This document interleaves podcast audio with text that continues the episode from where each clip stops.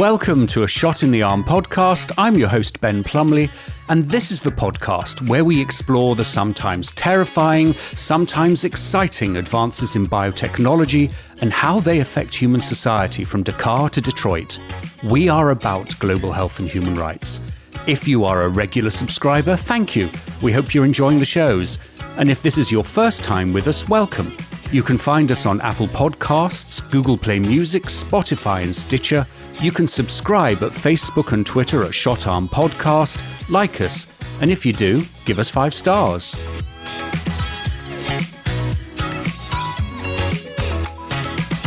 This week, we witness the clash of two worlds the possible and the struggle.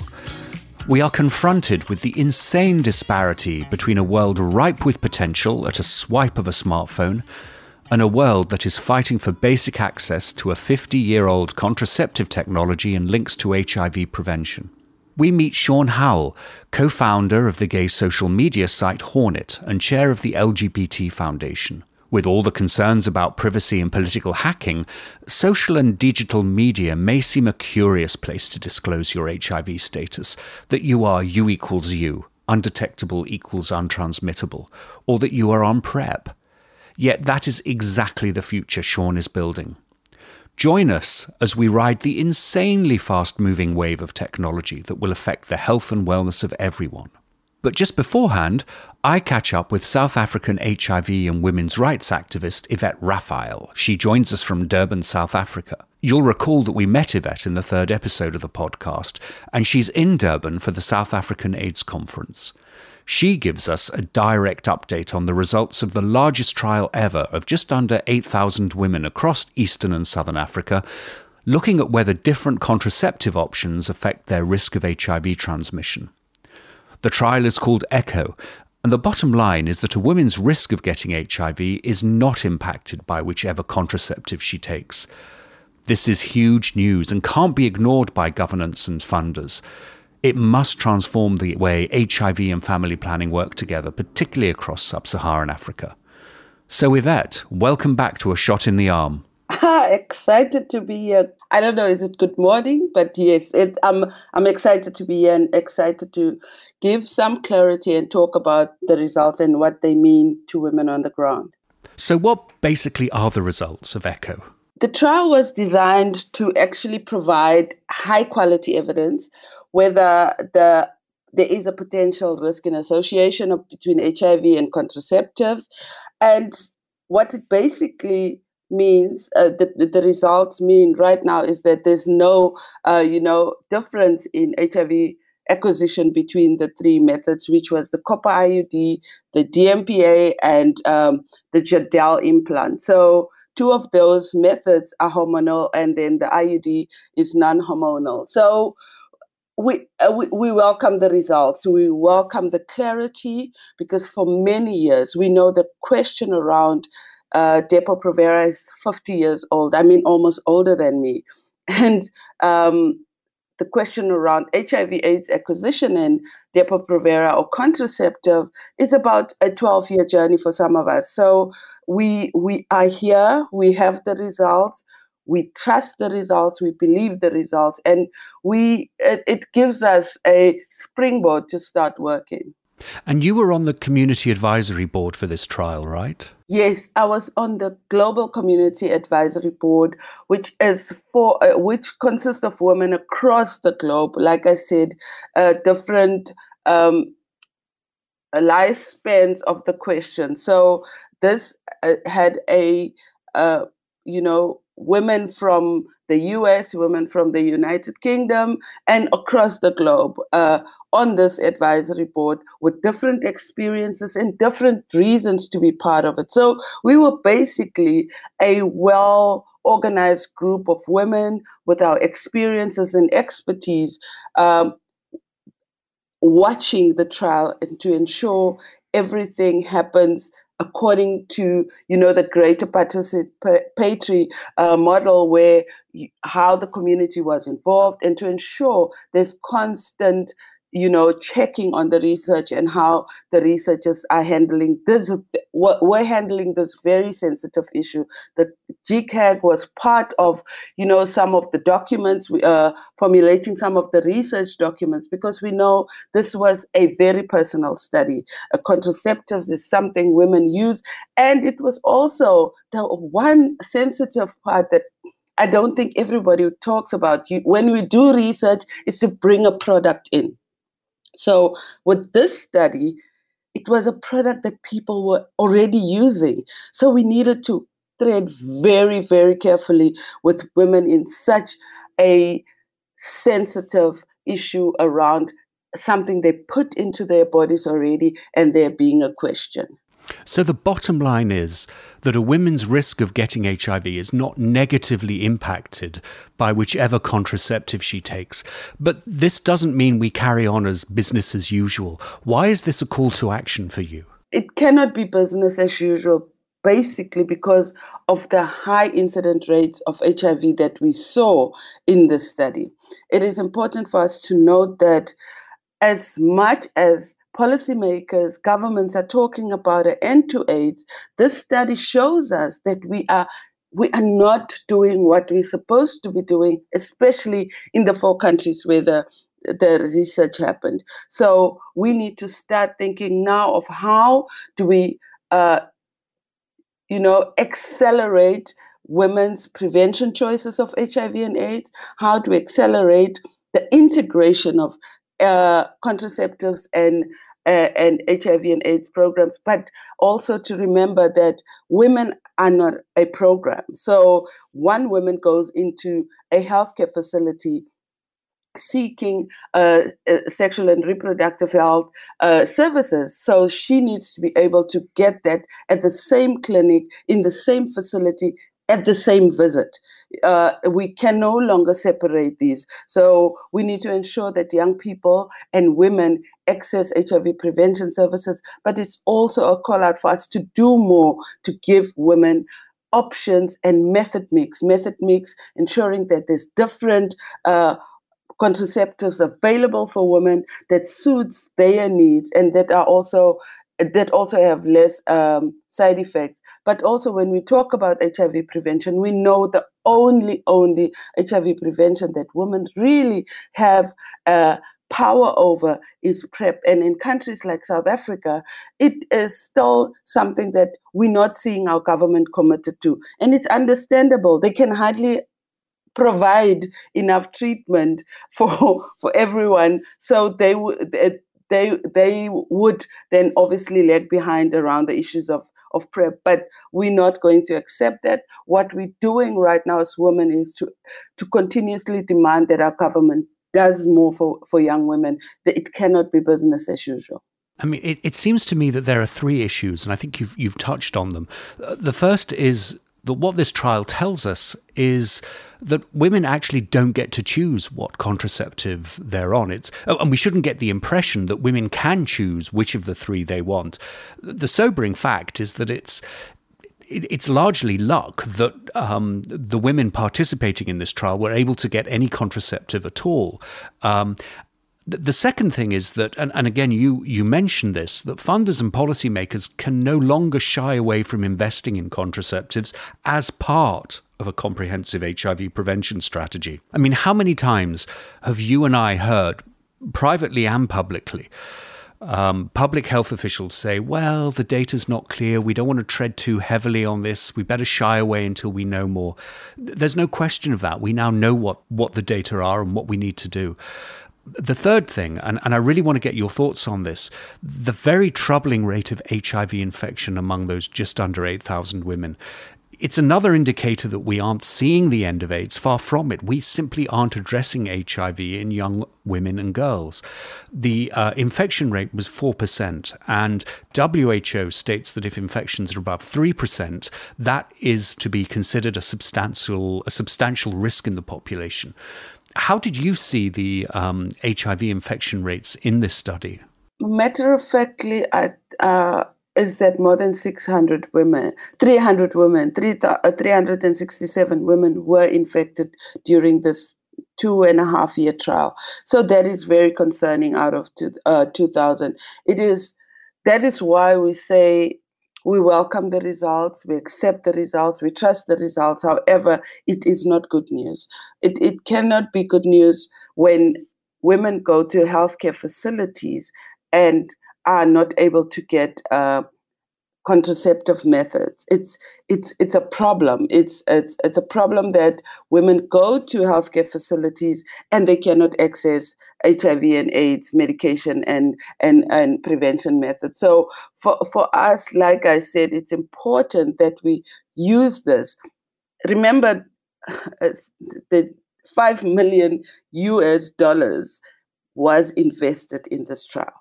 So we did not back this trial as women, as activists, so that somebody can get a pat on their back, job well done. Because the answer is uh, there is no substantial difference in risk. So, what we want to see is how this we can use the evidence. And most times we are asked for evidence. So, this is our evidence. We use the evidence to ensure things change for women. And when I talk about things to change, is we have to look at the fact that women do not have an HIV prevention method currently that works for them. We've done so much for for for for other you know other groupings, key populations, sex workers, all of that. We know all women are sex workers. but we need to start talking Don't about the fact that. that we need to start talking about the fact that in this case, um, we not we we we're not reaching the women most at risk, and in South Africa's women 15 to 24. So, what are the next steps? What are the actions that we need to take, and who needs to take them? Three things comes to mind for me. And first of all it's it's it's the WHO after the results. We know we're going through going to go through the re- review uh, process the guidance for a, a, a, way forward. And as you know and were part of the women's demand to be on that review committee in most cases and most time is that um, we put scientists and experts on these committees to make decisions, global, long lasting decisions about women's sexual and reproductive health rights, who are not the women. So in that review committee, first of all, has to has to be women. We want women on the and especially women from the global advocacy group to be global uh, community advisory board to be on, on on the review committee. So that's one of the things. And then we will see the change because if we do not insist on that scientists will sit in a room and decide on the way forward. So women should be on that uh, uh, review committee. Secondly the way forward is also around continuous demand and investment in, in contraceptives development. We, ha- we cannot have a, a case that women have so little option uh, uh, options around contraceptives. And in countries like South Africa, it's a fact that we continuously say women prefer Depo Provera, women choose Depo Provera. But if you do not have options and choices, and, you say I prefer it, it's really unfair. So we need to look at how we ensure that the South African government and other governments in Africa, Zambia, Kenya, which is also the case, expand method mix, give women a, a, a choice. And what we've seen in the study is that the women stayed on the method for throughout the study. And the randomization was the computer would choose a method for you. So that notion and that narrative that women continuously um, choose Depo is no longer one that we'd like to hear because clearly women, if given a choice, will choose a, met- a different method than Depo Provera and would adhere to it and stay on to it. Yvette, this is both sobering and yet very inspiring at the same time. Please keep on fighting the good fight, and we look forward to welcoming you back to a shot in the arm in the very near future.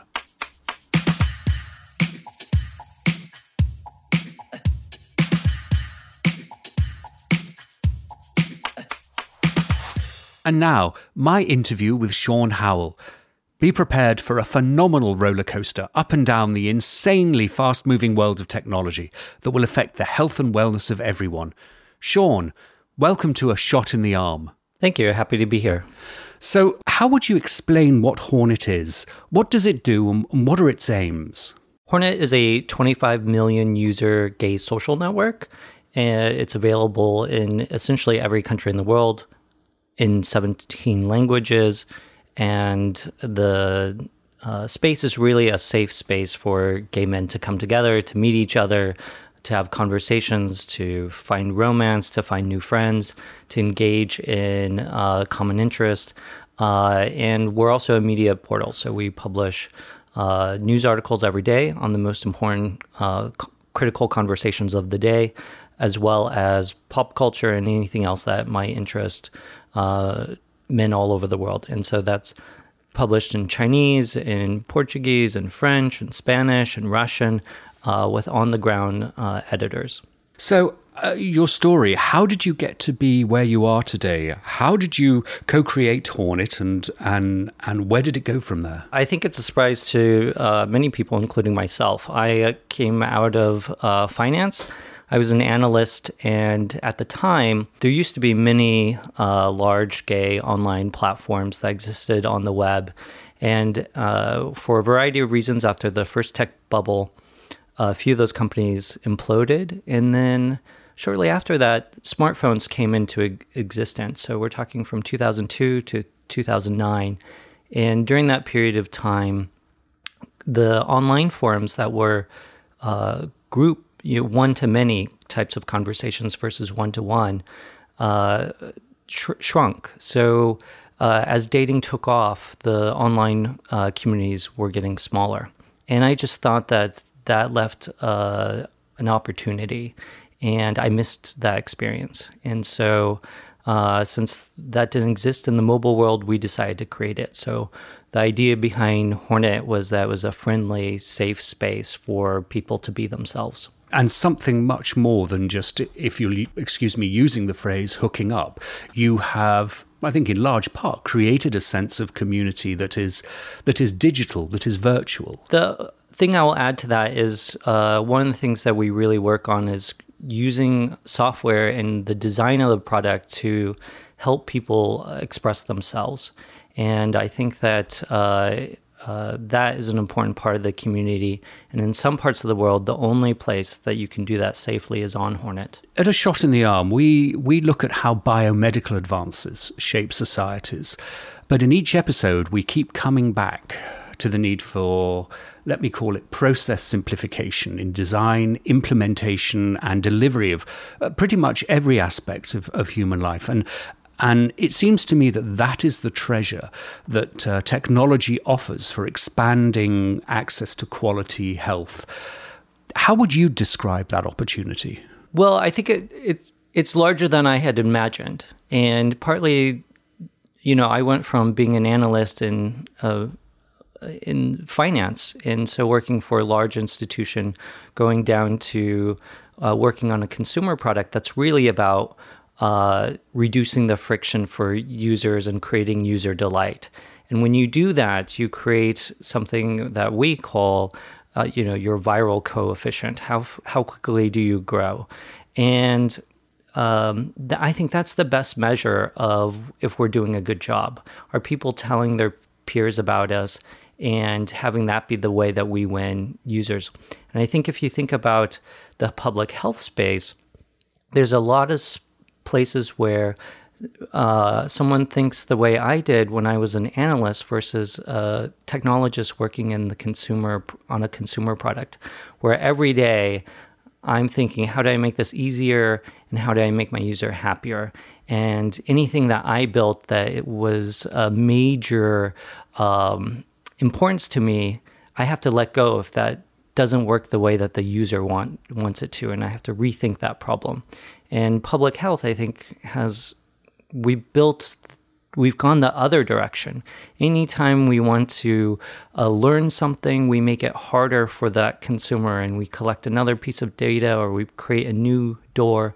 And so now I think is a time where uh, uh, software and this way of doing business has come far enough that we can introduce that to public health. I, I love that phrase, bringing viral delight. I don't think anyone in public health would have ever have considered that that's what they were doing. But from what I see of you, you view the patient as the ultimate consumer they should have access to the highest highest standards of product or services at the lowest prices. And if they don't have the products they need or want, they should be free to go elsewhere. And and I think as you pointed to to it, this is not something that translates easily into the traditional world of public health. In fact, in many ways, you know, the customers have been physicians, doctors, and the objective has been to tell patients who are suppliant or supplicants of the consumers, the doctors, that you'll do things in a certain way and you will like it or you'll get ill.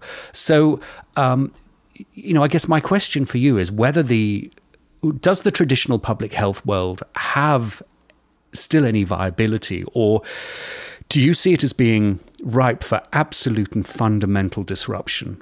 I don't see how it could evolve, but I I think there's an opportunity for it too. So I would err more on the side that's probably going to be disrupted because I think a good analogy would be to think about old style television uh, versus Netflix. And so, old style television, uh, the programming was chosen for you. You sit down, you watch NBC, they have their lineup for the season, they make you watch some commercials.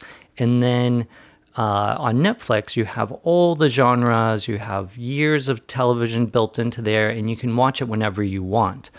And if you think about health and being able to access it, one, whenever you want, I think the physicians listening will cringe at the idea of this, but essentially, people should be able to access health whenever they want, whenever they need it. It should be as easy as ordering an Uber or ordering something from Amazon.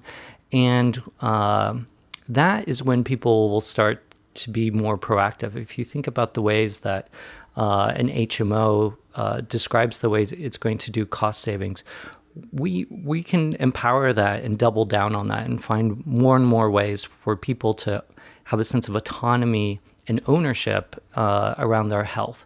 And I think that's making the the health product at the end of the day easier, uh, more accessible, but most importantly, mo- more enjoyable to the consumer. I mean, again, I love the concept of healthcare is enjoyable. I, I you know, I don't think that that comes into the traditional public health discourse at all. But um, just to challenge you a bit, the argument that we might get is that you know, TV to Netflix is a very different species from um, being prescribed medications for diseases or for um, or, or, or, for prevention um, uh, hypertension, for example, and that while the patient, the consumer, can educate themselves to some degree, they're always going to need the doctor to provide that degree of technical uh, insight and, yeah, even direction that they're not going to be able to provide themselves. Um, how would you comment on that, and how would that fit into the worldview that you see coming? Happy to answer that if you think about medicine, some things are easy and some things are very hard. And for things that are very hard, those answers might not be available today. Someday, maybe our iPhone can also uh, take an x ray, but today it can't. So, uh, but there are things that we can do and access easier, and we don't need to go to the hospital, which means we don't need as much uh, built infrastructure for these kind of low cost, low risk needs. Uh, and so, the more we can meet those in the most cost effective, delightful ways uh, that might re- re- reduce hypertension or increase uh, you know, diabetes adherence, those things are possible. Uh, but I'll jump to a more extreme example of uh, genetic medicine. And you, if you're in a high risk category, uh, for for sexually ter- transmitted diseases, you might think about uh, whether you have immunity for HIV. And I have never once been offered that by any uh, hospital I've ever gone to. From when I was in Seattle, when I moved to San Francisco, and have access to some of the best medicine uh, in the world. But 23andMe offered uh, to tell me if I if I'm immune to HIV in my home. Uh, I paid for it. It came in the mail. I sent it back in the mail. That's pretty sophisticated, and uh, I, I, think there's a, certain amount of pleasure that came from that experience, and that is a health genetic product built from a user delight perspective.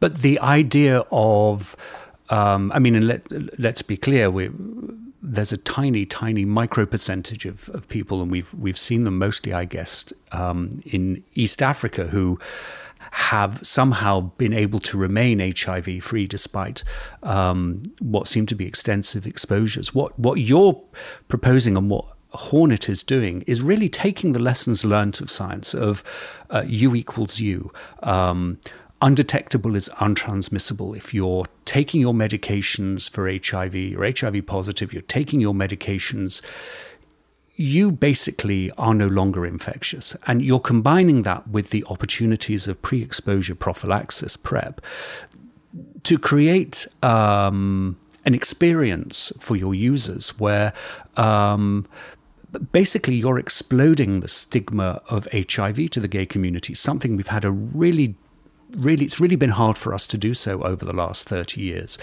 And and by embracing these scientific advancements and in getting your user community to embrace and be open about them um, you, you, you, seem basically to be wanting to set people free. Um, how does that work for you in in practice with hornet there's a few things that we do to approach these issues. Uh, one, we try to make it very easy for men who are HIV positive to self disclose.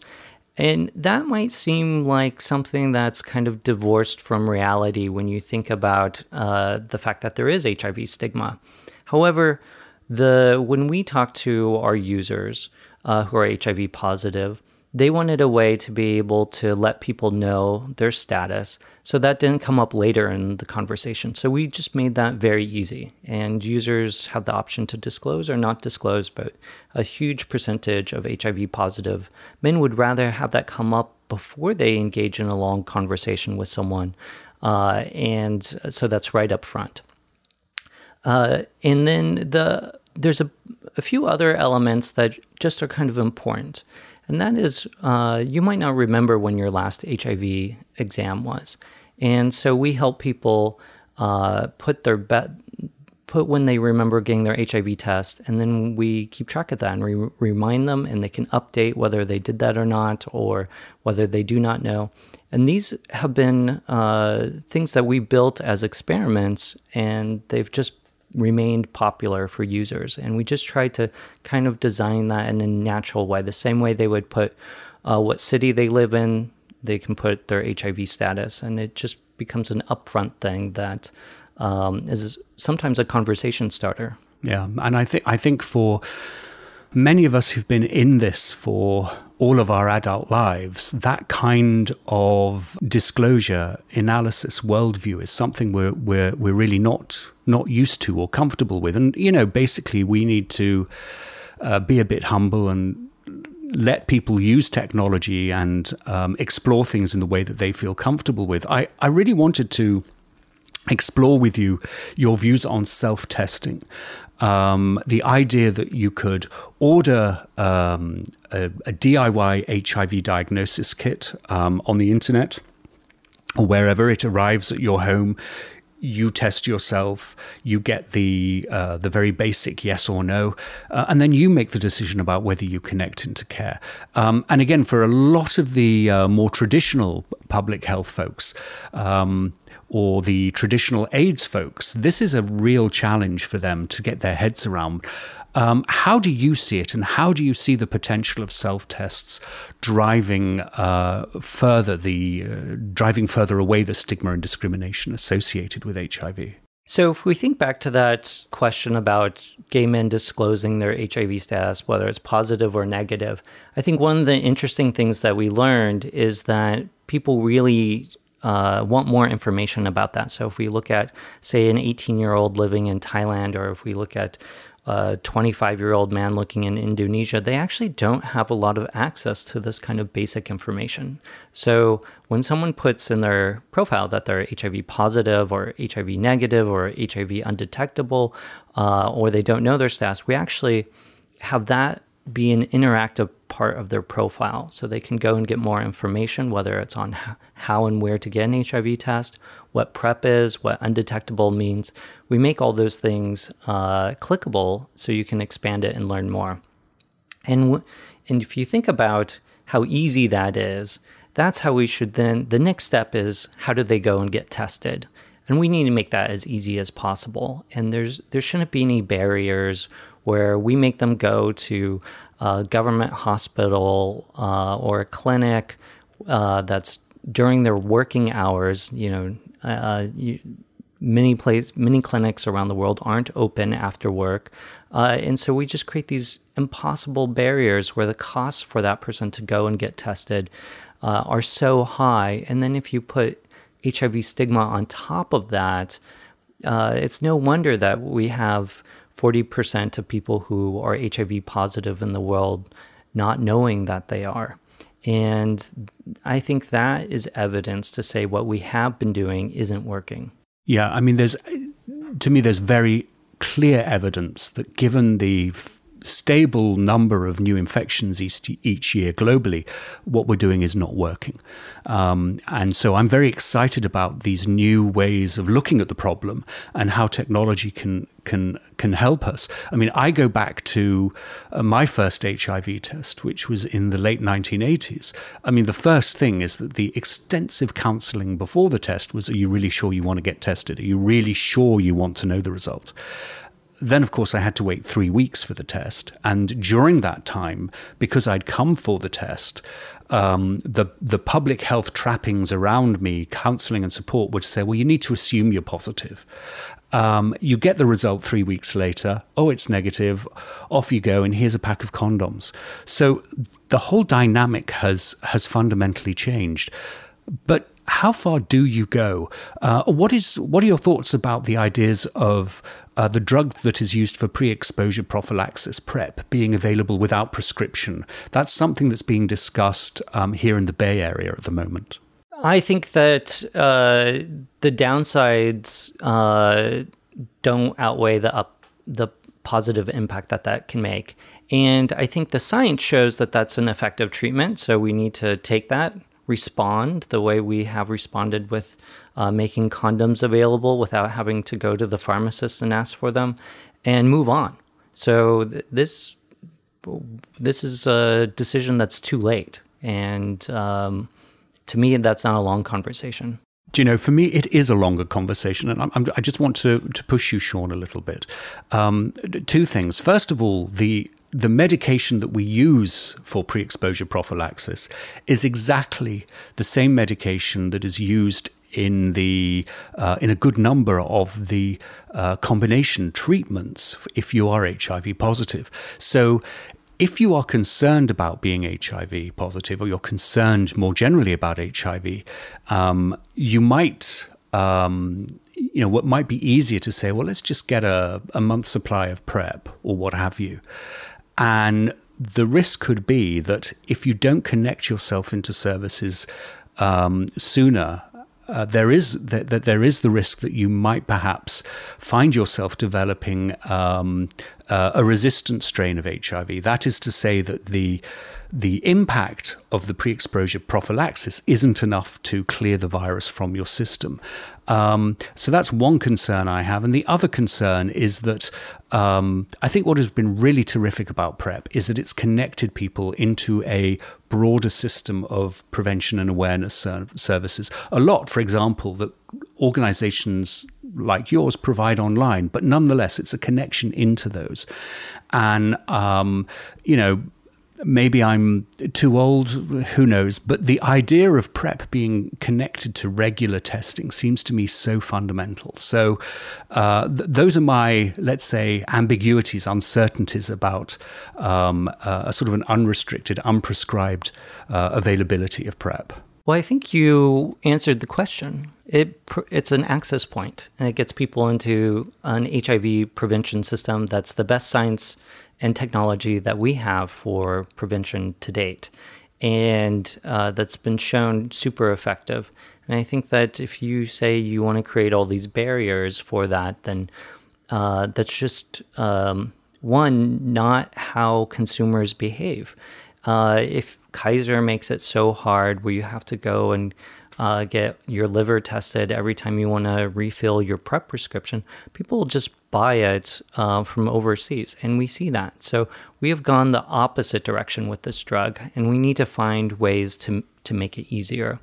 And as those risks develop, uh, we can address them. But we know that this is a costly virus that infects someone for life and if we can use this new tool that is easy to manufacture, it's not made out of some rare material, then we should be scaling this up. No, I think this is a, a very important conversation, um, one I have no doubt you and I will con- continue. Uh, for, for me, the bottom line is that this is happening, so we just better get on board and make sure that it is something that is uh, viral delight rather than rather than terror. You've also campaigned and developed ways of using technology to fight for human rights, particularly those of LGBT. Uh, why is this important to you, and how have you been able to exploit this technology? With our 25 million users, none of them have full equality. And whether that's in the United States or in Ghana or uh, uh, in a country like Russia, uh, the experience and stress of that is immense. And one in five youth in America, LGBT youth in America, will commit try to commit suicide before they graduate high school. And th- those are just hard numbers. But the impact on uh, their well being, their economics, um, uh, their access to health, those are all kind of driven by the degree of discrimination that they face. And that can be when there's laws in place that criminalize same sex relationships. Um, but even when we move past those, we still have to shift society and family views of openness and acceptance. And the world's come a long ways, but we clearly have a, a much further path to go. I mean, when you talk, I get a glimpse from you of a. Uh, a vision of democracy, of democratization that sort of supersedes the traditional left versus right. Um, your interest in blockchain technology is an example of that, and I'll ask you to explain for us ignoramuses what blockchain is in a minute. But but first, do you see the exploitation of technology as primarily uh, um, political or commercial in nature? I think in some ways it's like a tool. It's the way that people are communicating, and that is uh, the same as freedom of expression. And so while there are consumer elements to it, it's just kind of the reality of the times we live in. And that is exciting from a commercial sense, but it's also exciting from a political sense. And the, there's a way to engage people and have them brought in, or there's a way to have government transparency that's better. So I think the, those things are things that we're seeing. We're trying to deal with some of the n- negative sides of them, as well as embrace the opportunities. So if you think about the recent uh, GDPR regulation in Europe, that's regulating advertising, while at the same time we're building things that really cater to us individually and make our lives easier, there's a little bit of tension there, but uh, I think the technology is just getting cheaper and cheaper to use, and that means that there's going to be more exciting ways we can use that for good. So, tell us a bit about blockchain technology. You're exploring it at the moment to uh, enable and empower uh, gays and lesbians around the world. What does it involve, and, and how is it going to blow apart the sort of normal senses of what a government can or can't control? I'm excited to answer that question because I think the way that many people think about that uh, is from uh, this idea that's uh, hard and complicated and they're afraid of it. And so rather than tell you exactly um, how blockchain works, uh, there's plenty of places you can go on the internet and watch a video of a cartoon that explains it far better than I can on radio. Uh, I'll say this many people listening somehow are using a smartphone or their computer and they're downloading this podcast, but they don't know the internet protocols that are being used to run this podcast or to send their emails. And blockchain is a complicated technology, much like the internet was seemed complicated in its early days, but it's now something we all use. And blockchain is going to offer the same kind of benefits and ubiquity uh, that much of the software in the world has. Uh, it's really sophisticated. It's an opportunity because it allows for encryption, it allows for sharing of information, it allows people to have control, uh, and it provides a higher degree of security. And there's more and more transactions that are moving online. Uh, there's more and more personal information that's moving online. And blockchain allows the owner of that information to keep the control of it. And we call those their keys. And for LGBT people, this is just another new thing we can use uh, that also, at the same time, we need to keep LGBT people safe.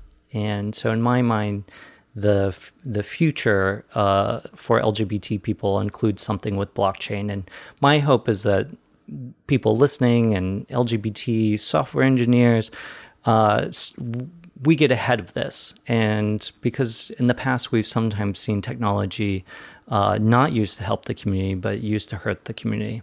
And what I work on now is uh, trying to move the LGBT movement forward and embrace this technology, advance equality.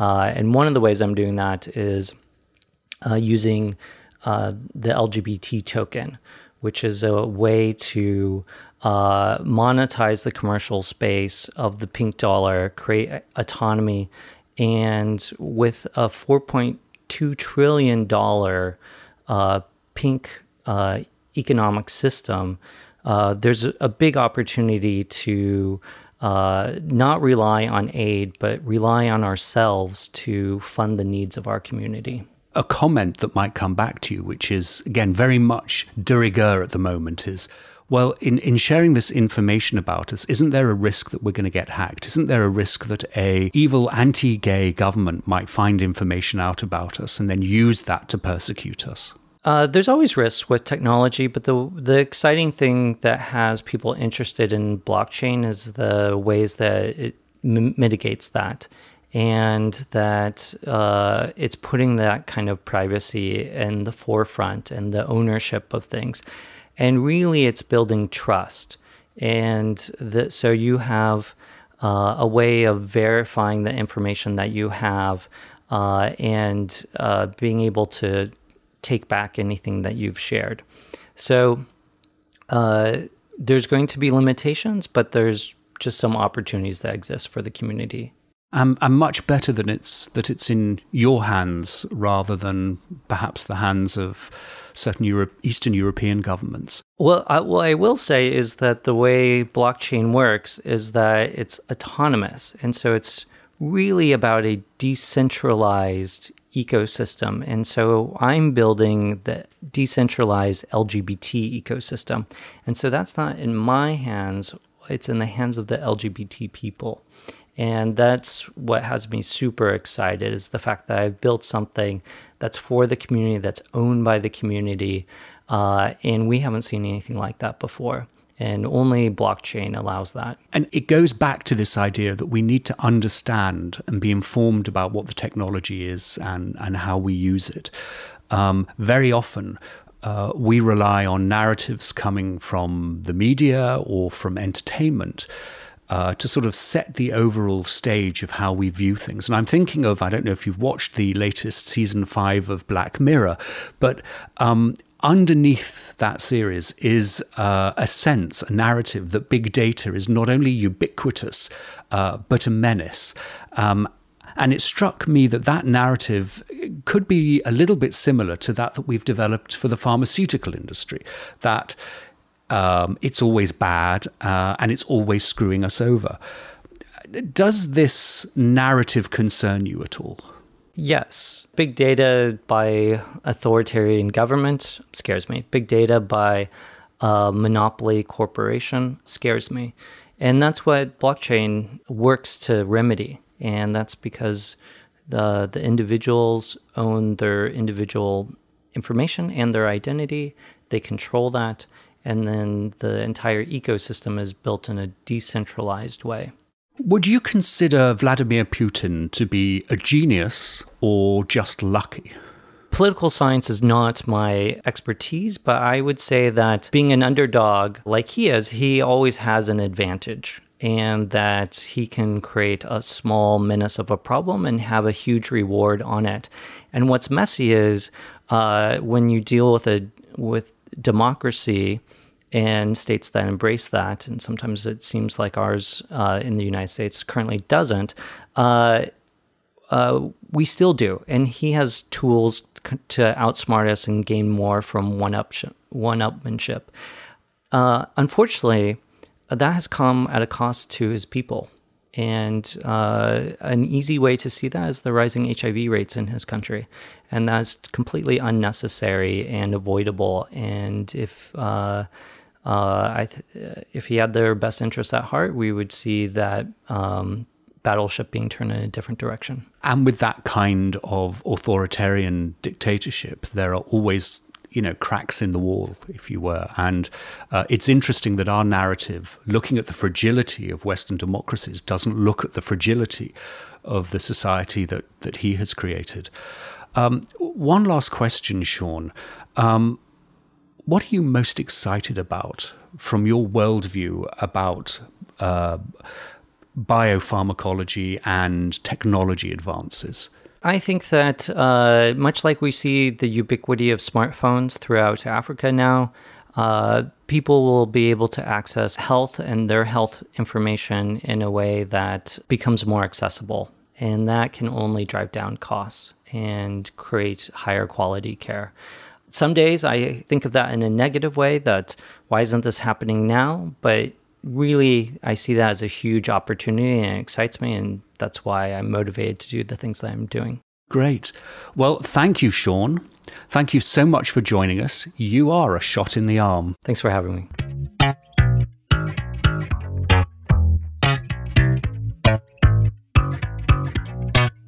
Well, the worldviews of Sean and Yvette could at first glance be wildly different, but they do share a common passion and determination to disrupt the status quo and are both committed to easier access to HIV prevention. It's worth noting that none of the contraceptive devices used in the ECHO trial are particularly new or innovative. And indeed, the Depo-Provera hormonal injection that Yvette rails against has been around for 50 years. We need to look forward to the day, hopefully soon, when women have the choice to insert a safe, easy to use microbicide ring, one that A can be adapted to prevent HIV infection and B be adapted for contraception and family planning. The point is, a woman chooses, and she has access to the most effective technology. Sean is excited about a world where PrEP is on demand without the restrictions of a prescription beforehand, and yes, that is a powerful vision. But just having a month's supply of this little blue pill delivered privately to your home is not enough. It is an entry point into HIV testing, prevention, and treatment. As much as to PrEP, we need to know our status before and during. We do not want to be one of the 40% who do not know their HIV status, who start PrEP without a diagnosis, and then basically are exposed to bad, old fashioned treatment of the late 1990s with the risk of developing resistant strains of HIV. My view is that the greatest innovation we need is simpler, more accurate, and accessible HIV testing. Well, that's it for this week. Thank you to Yvette and Sean. Thank you, everyone, for listening. We love to hear from you, so if you have any suggestions on topics and people, give us a shout on Facebook and Twitter. Thank you to Eric Espera from Newsdoc Media for producing the show. And thank you to Chic and Earth, Wind and Fire for your inspiring and disruptive music from the late 70s and early 80s. You transformed the spirit of this English child. And well, that brings us to the end of this episode. Thanks again for listening and have a great week, everyone na na na na